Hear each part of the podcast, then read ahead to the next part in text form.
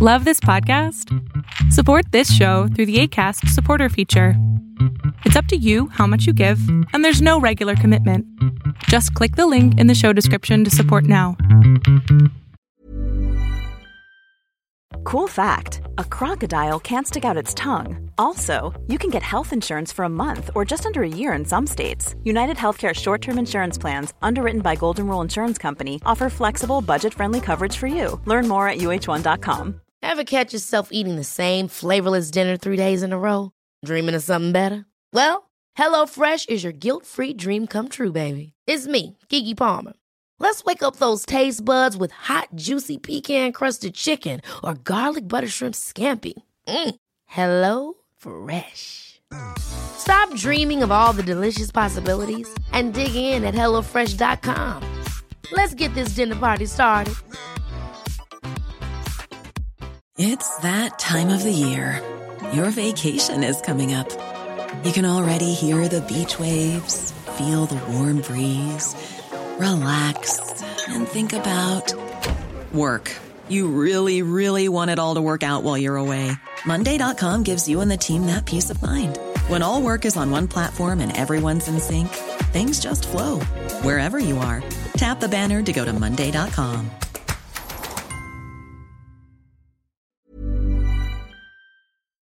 Today's podcast is presented by Podgo. Podgo is the easiest way for you to monetize your podcast, providing podcasters with a flat rate for ad space so you always know how much you get when you include an ad from Podgo.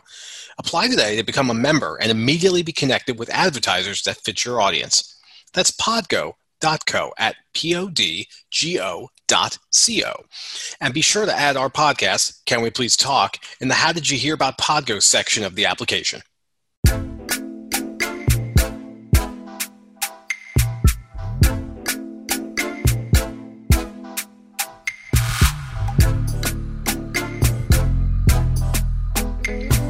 Hey, everybody. Welcome back to another episode of the Can We Please Talk podcast. As always, I'm Mike Leon. And on a dope ass mic, this is Nick Zaveri. That's right. New microphones, a new time for the show. Uh, Nick, we got a great show for everybody tonight. Um, joining us is going to be a legendary producer that has done some fantastic documentaries. Nick, Cocaine Cowboys, have you seen it? I saw for the first time a couple weeks ago from your recommendation. Exactly. Un- unbelievable. Oh, what's such a good documentary? He's he's produced some legendary ones. ESPN's 30 for 30, The U, uh, Broke. As you see, for those of you watching on video, Nick is wearing a University of Miami shirt for you 30 for 30. But he's also done uh, documentaries in the political landscape, 537 Votes, which is available now on HBO Max about the 2000 uh, election and the recount that happened in Florida. Also, did Screwball, which is on Netflix now streaming. Uh, that's about A Rod and the biogenesis uh, saga that happened back in 2010, 11, 12, and all the baseball players that tested positive for HGH. And that's legendary producer, award winning producer, Alfred Spellman is going to be joining us tonight. Um, to really talk not only about his career that him and Billy Corben started Rakontur uh, Productions, and they've done so many great documentaries, but you know, a lot of people don't know Nick what a producer does. You know, we we had Jason Hehir on who who directed The Last Dance and a bunch of other ESPN 30 for 30s and you know, we talked a lot from the direction angle and and the way Jason crafted some of these projects. And tonight we're really going to get a little bit more into the weeds of, of what producers do and what Alfred's role really is on a lot of these projects. And also some of the great stories that have come out of Miami Dade, where him and Billy are from, and just some of the great stories that, that Florida tells, you know. Um, I'm very excited to, to talk to Alfred tonight. Yeah, we get a chance to hear about his just professional growth. We get a chance to hear about something I'm particularly interested in is collaboration. You know, for our fans, for listeners of the show, you know, forget you know Alfred for a moment, forget Billy. Just thinking about like two people who work really well together, and the fruits of their labor are things that we've all experienced in some form or another. Right what does it take to get that? And you know, hopefully, people coming out tonight get a chance to understand what it means to be in a really supportive, collaborative relationship, and how does that really help you professionally? No, that's really well said because you know you think a lot about, and everyone sees the credits, right? And they see the last person's name that pops in. It's always you know directed by Billy Corben, and you're just like, what about these other producers, you know, or people, the editors that worked on these projects, and then how do they come up with conceptually these stories? You know, Jason told us in, in that episode about Andre the Giant, how he told the story of the person, not so much the wrestler, right? And how him and his team, the same thing with um, the, the Last Dance documentary, talking about this was an underdog team. You know, Michael Jordan was, you know, a little known draft pick. So tonight we really get to dive into those stories because some of these documentaries, especially 537 votes, which just came out recently about the 2000 election, a lot of people are comparing that to what happened present day. You know, a president that didn't concede, votes that weren't tallied in one state until December 16th. There was lawsuits. And it's like, how did how do you come up with uh, telling this story you know, and, and it happened 20 years ago and keeping it fresh to what's happening in present day. And in that documentary, Roger Stone's in that documentary, and obviously he's been in the political landscape for so long. And then Screwball, which I've told you to watch numerous times, Nick, uh, about A Rod and the biogenesis uh, lab down here in Miami. You know, it's done through the dramatization of kids as actors acting out the parts of A Rod and Tony Bosch. And, and it's just really well done. So, like, even selecting something like that and then putting it out there, you know, into the universe, like, I just, uh, I'm just so fascinated by some of that stuff. And I think a lot of people don't see really how the sausage is made. And we're going to get into that tonight with Alfred. All right, joining us now, he's an award winning producer that has worked on some great documentaries uh, from Cocaine Cowboys to 537 Votes, one of my favorite that's streaming now on HBO Max, and also Screwball on Netflix, the story of A Rod and the biogenesis scandal that happened back in the early 2010s. And that is Alfred Spellman, Alfred, Mike Leon, Nick Savary. Uh, thanks for jumping on with us tonight. Thanks for the invite, guys. Great to be with you. Yeah, absolutely. So, Alfred, uh, you know, I want to get a little bit more into um, your story. Uh, tell us a little bit about for the, our audience who's maybe unfamiliar with, you know, the work that you guys have, you and Billy Corben have done. But tell us a little bit about how, how you guys knew each other, your upbringing, and then how you got into producing. Sure. So, uh, I was born in Miami Beach in 1978, and I like to tell everybody that the Miami Beach that I was born in is much different than the Miami Beach you could possibly imagine today. Um, the, the year I was born, the median age in Miami Beach was 67. It was one of the few cities on earth where there were more people dying than being born every year. So it was essentially a retirement community. And that's what Miami Beach was through most of the late 70s and into the 80s uh, when things started to change a little bit. So growing up in Miami Beach was like a really odd experience being a young kid surrounded by elderly people. And so I, and being an, an only child, I started, you know, I, I, was around adults a lot. So I started, I enjoyed listening to stories that older people would tell. And, you know, a lot of the people who were around at Miami Beach then were, were Holocaust survivors, uh, old elderly Jews who lived down in the old motels in South Beach, uh, living out the remaining years. And so, you know, the storytelling that, that, that went on during that period is just fascinating. Um, and so I think that's probably where I got my curiosity for, for storytelling and for talking to older people and hearing, uh, and listening to history, uh, seeing how history applies to present day issues. So that was basically growing up in Miami Beach in the 1980s. And Billy and I met in TV production class in ninth grade at Highland Oaks Middle School in North Miami Beach. Um, our TV production teacher, Mrs. Spicer, uh, kind of saw something in both of us and said, You guys need to work together. And so we started working together in TV production class. And through high school, we made uh, uh, several short films, and we both ended up at the University of Miami uh, and taking leave of absence in 2000 to make our uh, first documentary, which is called Raw Deal: A Question of Consent, which premiered at Sundance Film Festival the following year. So that's that's kind of the origin story. You know, you're obviously you come to us tonight. You know, producer is you know the name that's always applied to you. You know, in these projects. Uh, was production what you were setting out to get into in filmmaking and, and also just in general for our audience tell us what, what is the role of a producer in filmmaking so the way that I describe the role of the producer is the producer is essentially the CEO. The producer is there to help the director realize his creative vision and to be able to then commercially exploit the, the project. So, um, you know, really when Billy and I started working together, we have a third partner, David Sitkin, who's worked with us since we were 15 as well. Um, the three of us uh, all kind of focused in on the on the skill sets that we were we were best at. Uh, you know, I'm super organized and a detail oriented person who kind of like to manage projects. I, you know, I tell everybody producing a movie is like developing a, a building uh, in real estate. You know, it's, it's, it's constructing buildings, dealing with the subcontractors and the supplies and the materials and making sure everything gets where it should be at the right time and kind of focusing on the big picture while also being able to, to deal with the smaller logistical details. So that's really so the producer does everything basically. Uh, you know, I, I, carry equipment when I have to carry equipment, and uh, you know, uh, uh, I write the call sheets when no one else is writing the call sheets, and so you end up doing basically whatever needs to be done to get the project done. You know, Alfred, uh, I was telling you this off air. I, am in Miami. My wife is from Miami, a Coral Park grad. Uh, you're in Miami Beach. Um, all of these documentaries that you guys have produced tell this story as Miami, you know, as the backdrop or the or the lifeblood of it from Screwball, Cocaine Cowboys, and even what happened with the 2000 uh, recount. What is it in the water in Miami that produces some great stories? What what is going on in this city? I mean, people read the news and they see Florida man, this, but like, what is it about Miami that produces some of these great stories? So I think at the end of the day, Miami is a border town, right? We are a place where people pass through. People are always coming, they're going, they're leaving, they're returning, uh, they're just arriving. So, like any border town, like any Casablanca, uh, Miami has its share of characters. And, you know, we're essentially, we're a very young city. You know, in 18, the city of Miami was founded in 1896. So we're just over 100 years old.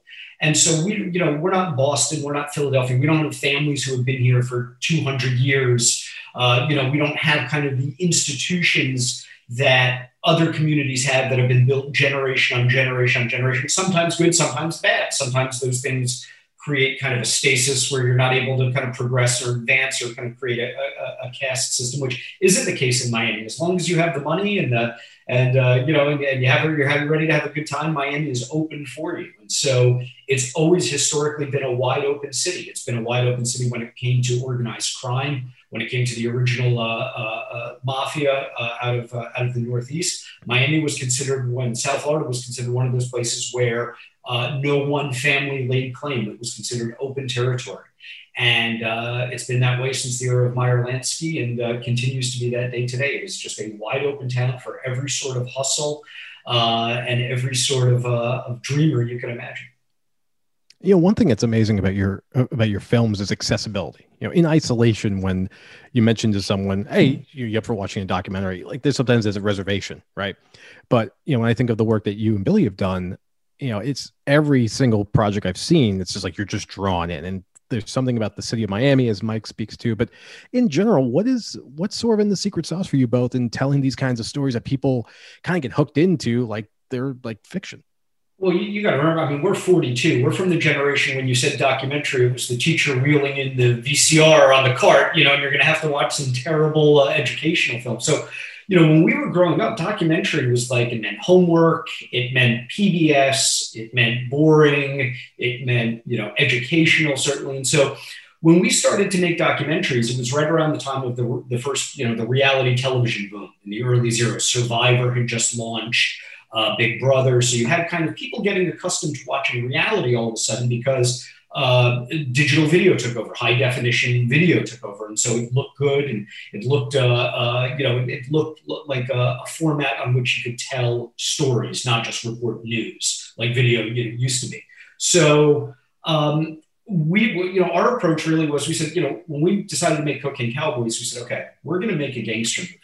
Okay, we, we are when we make documentaries, we always look for the narrative genre analog, right? Like documentary isn't a genre of film because documentaries can be dramas, they can be comedies, they could be thrillers, they could be musicals, they could be they could be any sort of genre that exists in in dramatic film. So what we always like to do is to try to figure out what the genre is that we want to tell. So Cocaine Cowboys is a gangster movie. We said, how would Martin Scorsese tell a drug story like this. You know, up till that point, drug stories were always good guys, bad guys, right? Cops, robbers, you know, the, the white hats versus the black hats. And so drug stories, crime, you know, uh, drug stories in particular, in terms of documentaries, were always told from the perspective of the DEA or the prosecutor or the cops. So we said, we're, we're going to tell the story of how this city profited and benefited from this enormous drug trade that made Miami its headquarters in the late 70s And that was, you know, that wasn't a theory that the, you know, Chamber of Commerce endorsed. You know, no,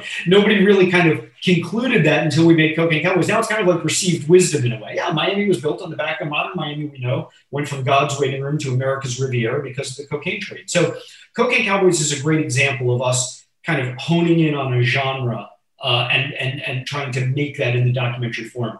Um, our recent documentary Screwball that we made about the Alex Rodriguez the biogenesis steroid scandal that led to the downfall of, of Alex Rodriguez. And what we said there, was that, oh, this is a, this is a Coen Brothers movie, right? If the Coen Brothers ever made a documentary, these are the characters that would have to be in this Coen Brothers movie. So we said, okay, we have to steer right into it. It's a heist movie, right? It's not a sports documentary like we've made before. This is a this is a heist movie.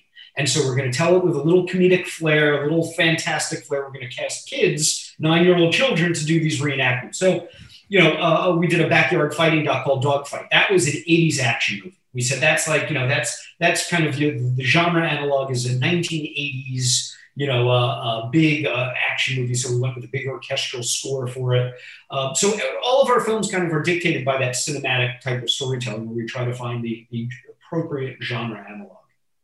You know, it's funny that you just mentioned Screwball because uh, my my wife's entire family knows Tony Bosch's family. Uh, like I mentioned, she went to Coral Park, and and and her dad went to Columbus, and so like just those connections. Um, so I wanted to stay on Screwball for a minute, just as an example of one of the docs. Like you touched about the kids doing the dramatizations. When you guys are conceptualizing this stuff, and then you're shooting it, is there any point where you're just like, I don't think this is going to work at all. Or like, or has there ever been that moment where you're just like, I, I, don't know if I can have a, a kid that looks exactly like Alex Rodriguez at age 10 play Alex Rodriguez because it is a serious story. You know, Tony Bosch was selling drugs to kids you know, and underage kids that were getting their parents' consent, some legally, some not. So, like, uh, it's such a serious story, but then you chose children for it. I'm curious the thought process behind that and take people through how that gets storyboard and conceptualized, if you can. Sure. So, um, there's a perfect example of limitations breeding creativity. We had a situation where we had a story that essentially is narrated by Tony Bosch, Porter Fisher, and and Jerome Hill, the, the, the agent, the Florida Department of Health agent.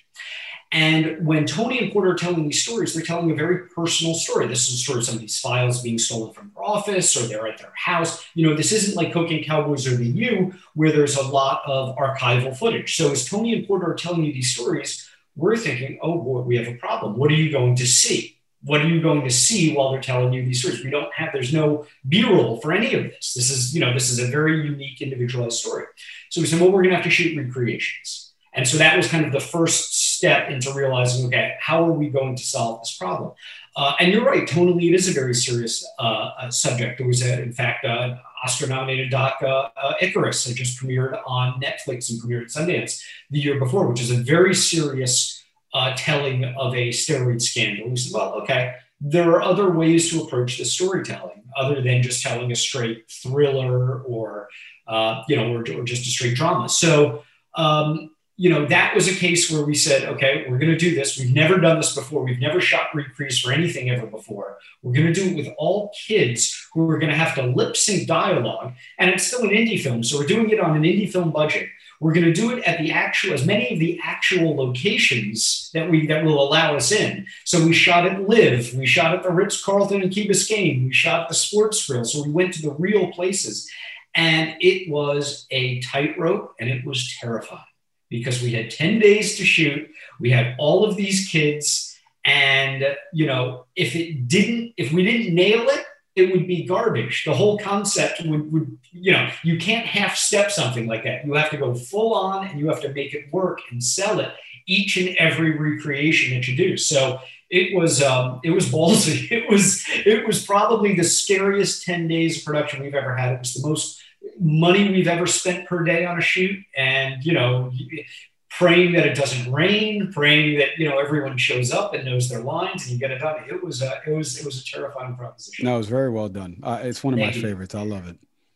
Thank so you. I, you mentioned another project that uh, I'm always it's funny. A lot of these, you know, stand out to me some of my favorite pieces. Uh, I I'm representing the U today, although. All right, very good. Mike and I are actually Rutgers graduates, so our exposure to the University of Miami is Was, mostly. was the U whooping up on us? the- That's- yeah, oh yeah, exactly. I, I yeah, I I did radio back then for our Yeah. local for our college. It's like I get to see the games up front and see basically you know the, the Hurricanes the talent through, disparity. rip Right, through right. Piscataway, New Jersey. Yeah. Um, but in seeing that, something I thought about when I watched the U and the U part two was the wondering I had was what made what made the University of Miami really essentially the beginnings of the first of the modern college football team in the sense like there's an aura there. Like we think about now, obviously with Alabama and generally teams in the SEC, but from the work you and Billy did, what made you know what made the U really kind of bring college football into the 1980s and becoming a, a modern sport? Well, it was really taking that that Muhammad Ali uh, attitude, uh, you know, attitudes that you generally saw in individual sports. You know, you might have said, you know, maybe uh, you talk about somebody like maybe a John McEnroe in tennis, probably in the late '70s, early '80s, with that kind of you know edgier attitude, and you know Reggie Jackson, obviously the New York Yankees, probably during that period uh, that that you could point to, but bringing that attitude to an entire team to basically make the, you know, obviously you have the Oakland Raiders, you know, who brought their own aura in pro football. So, you know, this was probably the closest analog to that, right? I mean, it, you basically brought that that level of, of swagger and hype to a game that was, you know, I think at that point there was still that level of, well, these are amateurs. There's a level of respect. You know, this is a different type of game. You know, these aren't professional. Sportsmanship is paramount. You know, kind of a kind of an old school ethic to uh, you know that that uh, UM kind of demolished in the 1980s. And you know whether that was you know, things running up the score or any of the dancing or any of the traditions that they uh, you know that, that, that they basically blew away. We see it happen in professional Major League Baseball today. Uh, you know with the, the, with the divide between the old school and the new school in terms of bat flips and things like that. So I think every sport has had to deal with that along the way. Uh, but the Hurricanes certainly did it first in, the, in college football. You know, Alfred, I, I want to ask you about the latest doc that came out, 537 Votes, which is available now on HBO Max. It's fantastically done. Um, I got a two part question um, because a lot of people, wrongfully, are conflating what happened in 2000 to what happened in 2020, uh, especially with a president not conceding until mid December, with uh, you know, an election uh, being contested, but that was in one state, and what happened, you know, with the the Republicans that were marching to, you know, get them to stop counting the votes. Um, when you guys were doing this documentary, was the intention for it to come out around the political cycle, and then Yes. uh, it was okay. So I, I had a feeling, but you know, you got.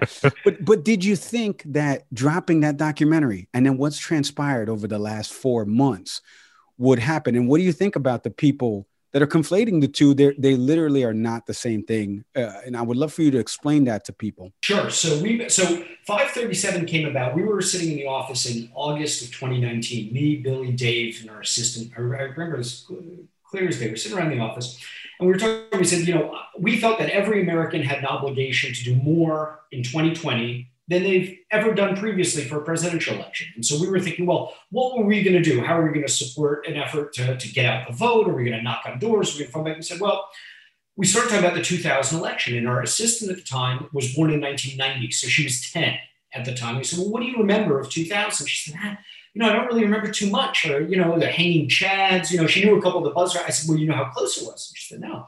I said, "Well, you know, 105 million people voted in 2000, and the entire election came down to 537 votes." And her jaw dropped.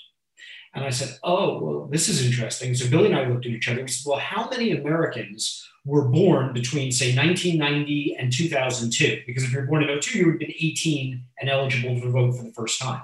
And the numbers astounded us. It was 54 million Americans, which meant to us that 54 million Americans had no firsthand memory of the 2000 election and how close it was.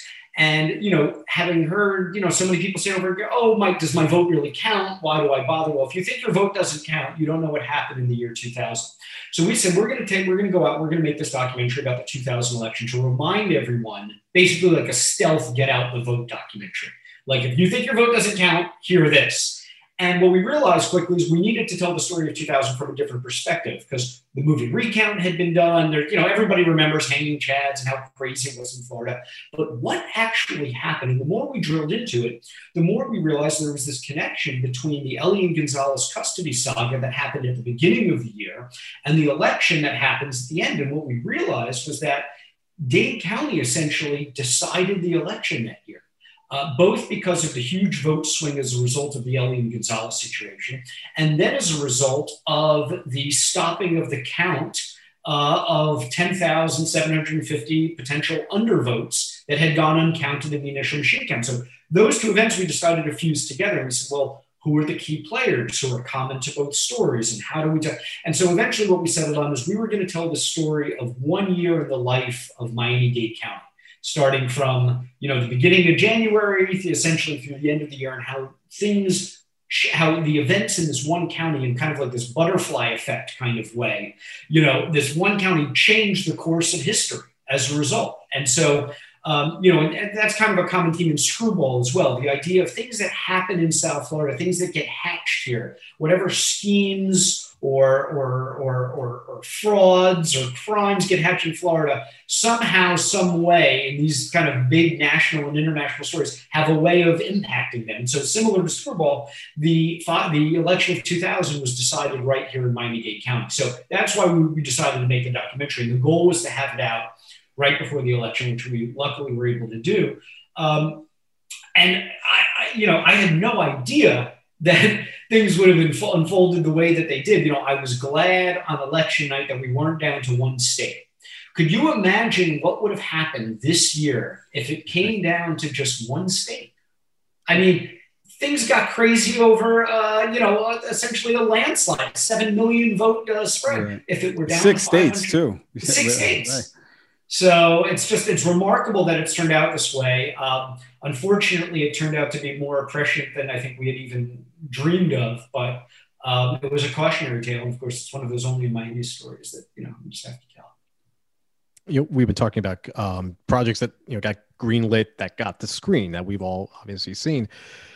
Just shifting gears for a minute. Um, what is it? You know, what are some stories that that didn't quite pass the smell test for you and Billy? That that that stayed on paper and didn't go any further than that. And what kept them staying on paper?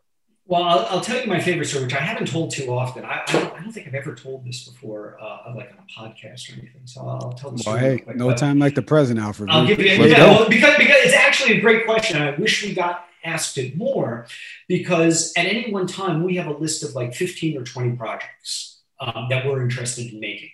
And a lot of times what happens is it's just like a race to the finish line. Something gets access first, or this is a perfect project to bring to so and so. 537 votes. We Adam, we heard Adam McKay was a fan, was a fan of Screwball. We started DMing on Twitter. He said, "Hey, got something you know that you might be interested in politically." We said to him, "That's how Adam McKay got involved with 537 votes." Um, we had a project right after Cocaine Cowboys. We got approached um, by uh, a, a a good friend who said, you know, you guys just made the real Scarface, essentially with Cocaine Cowboys. How'd you like to make the real Casino? And we said, what, what do you mean? He says, well, Frank Lefty Rosenthal, who is the inspiration for Sam Ace Rothstein, lives in Miami Beach. And he's retired here and he's around. His, you know, he's got a website. He does like some handicapping for a Costa Rican sports book, you know, but he's around. Would you be interested in meeting him? So we said, sure. So a meeting is arranged, and we, uh, you know, where does Frank want to go? He wants to go to Joe's Stone Crab. Okay, we'll go to Joe's Stone Crab. We take Joe, we take Frank to Joe's. We have a whole conversation with him. Uh, one of my, you know, he's an odds maker, obviously. So one of his favorite stories is well, uh, Billy asked me, "Well, how accurate was the movie Casino?" And Frank took a second. He said, "I'm paraphrasing here because I don't remember the exact ratio." He said, the movie was 73% of my life told 65% accurately. And I was like, wow, this guy has really thought about, uh, you know, about this, this, this ratio. So he says, you know, we make him a proposal. Let's do this documentary of your life, Frank. You know, he's an older guy, probably late 70s at this point. Let me think about it. I'll get back to you. A couple weeks go by, reach out. Say, you know, Frank, you want to have lunch? Yeah, let's go. We'll go. Let's go to Prime 112. All right, go to Prime 112. Go to lunch with Frank, have another lunch. He says, I'll tell you what, Frank, man, he's he's not a cheap. Well, Frank knew where to go. So, so he's like, you know, this is a very interesting idea. He's like, let me give it some more thought. I'll get back to you. Okay. A couple weeks go by. We realize, okay, we're going to have to call them and go to another lunch. So we suggest going to this restaurant, Joe Allen at the time, which was on the other side of Miami Beach. It was like a good like diner spot. And we're sitting there with Joe Allen and Frank, uh, Bill and I are sitting there waiting for him to come in for lunch. And you see him park his Mercedes 500 SL right outside in a towaway zone. And I see him amble on in. I'm thinking to myself, oh no, he's going to have to go and move his car. Frank comes in. It's like, Frank, listen, I, uh, that you, I saw you car there. You know, you're in towaway zone. He looks and he says, you know, it's going to take me 20 minutes to, he says, will you move my car for me, put it in the spot? I said, sure, Frank, you know, I take his keys. And as I'm walking out of the restaurant, all I could think about was the opening of the movie Casino. Oh. and I'm like, I have to go start Frank Lefty Rosenthal's car right now. No. I hope this is going to be right. Everything worked out. We moved his car. We had lunch. He says, let me think about it. We walked away. Four weeks later, he passed away. Oh wow! And we never got to make the Frank Lefty Rosenthal real casino documentary, but I did get to publish an obituary for Lefty.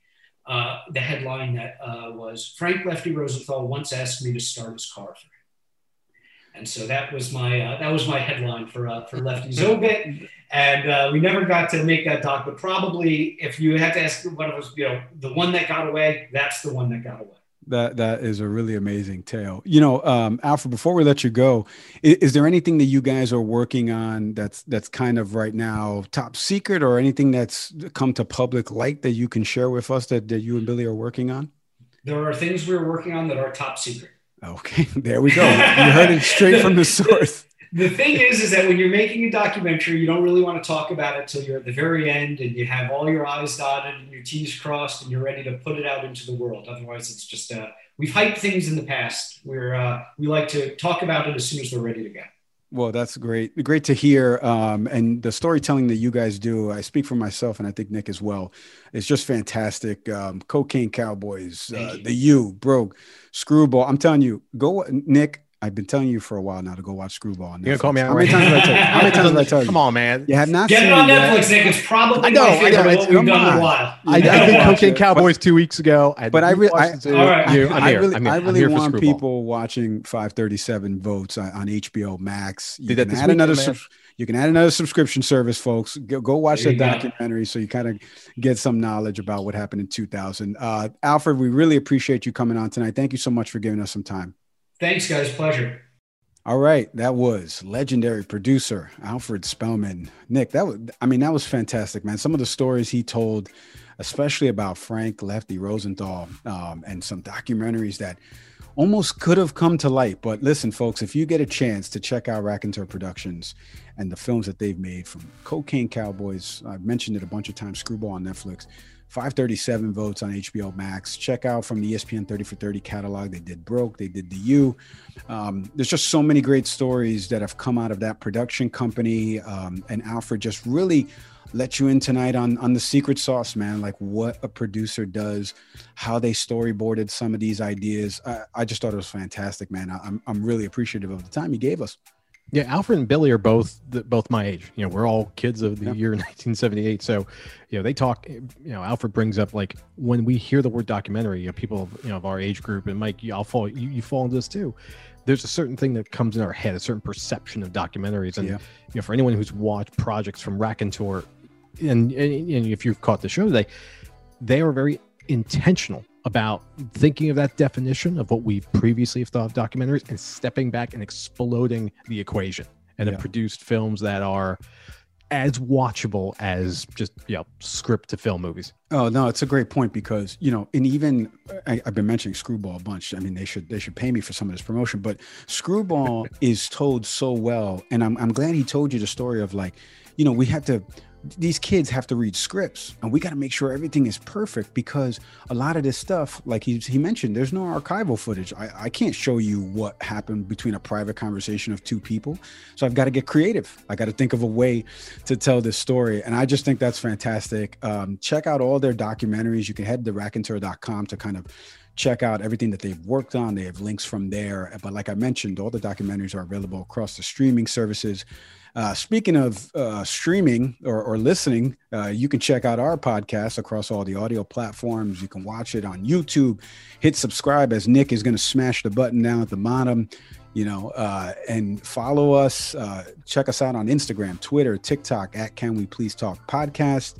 As always, I'm Mike Leon. And I'm Nick Saveri. We'll see everybody next time. To you.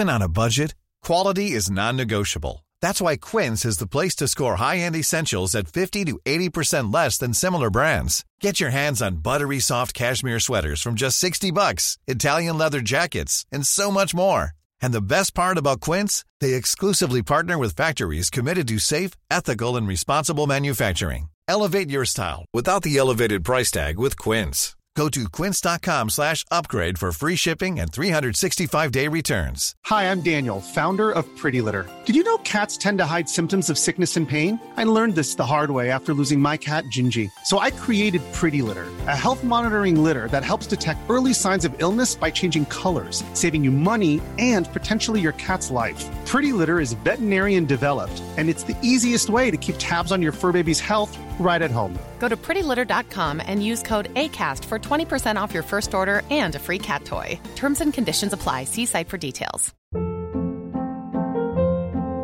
Hold up. What was that? Boring. No flavor. That was as bad as those leftovers you ate all week. Keke Palmer here, and it's time to say hello to something fresh and guilt-free. Hello Fresh. Jazz up dinner with pecan-crusted chicken or garlic butter shrimp scampi. Now that's music to my mouth. Hello Fresh. Let's get this dinner party started. Discover all the delicious possibilities at hellofresh.com.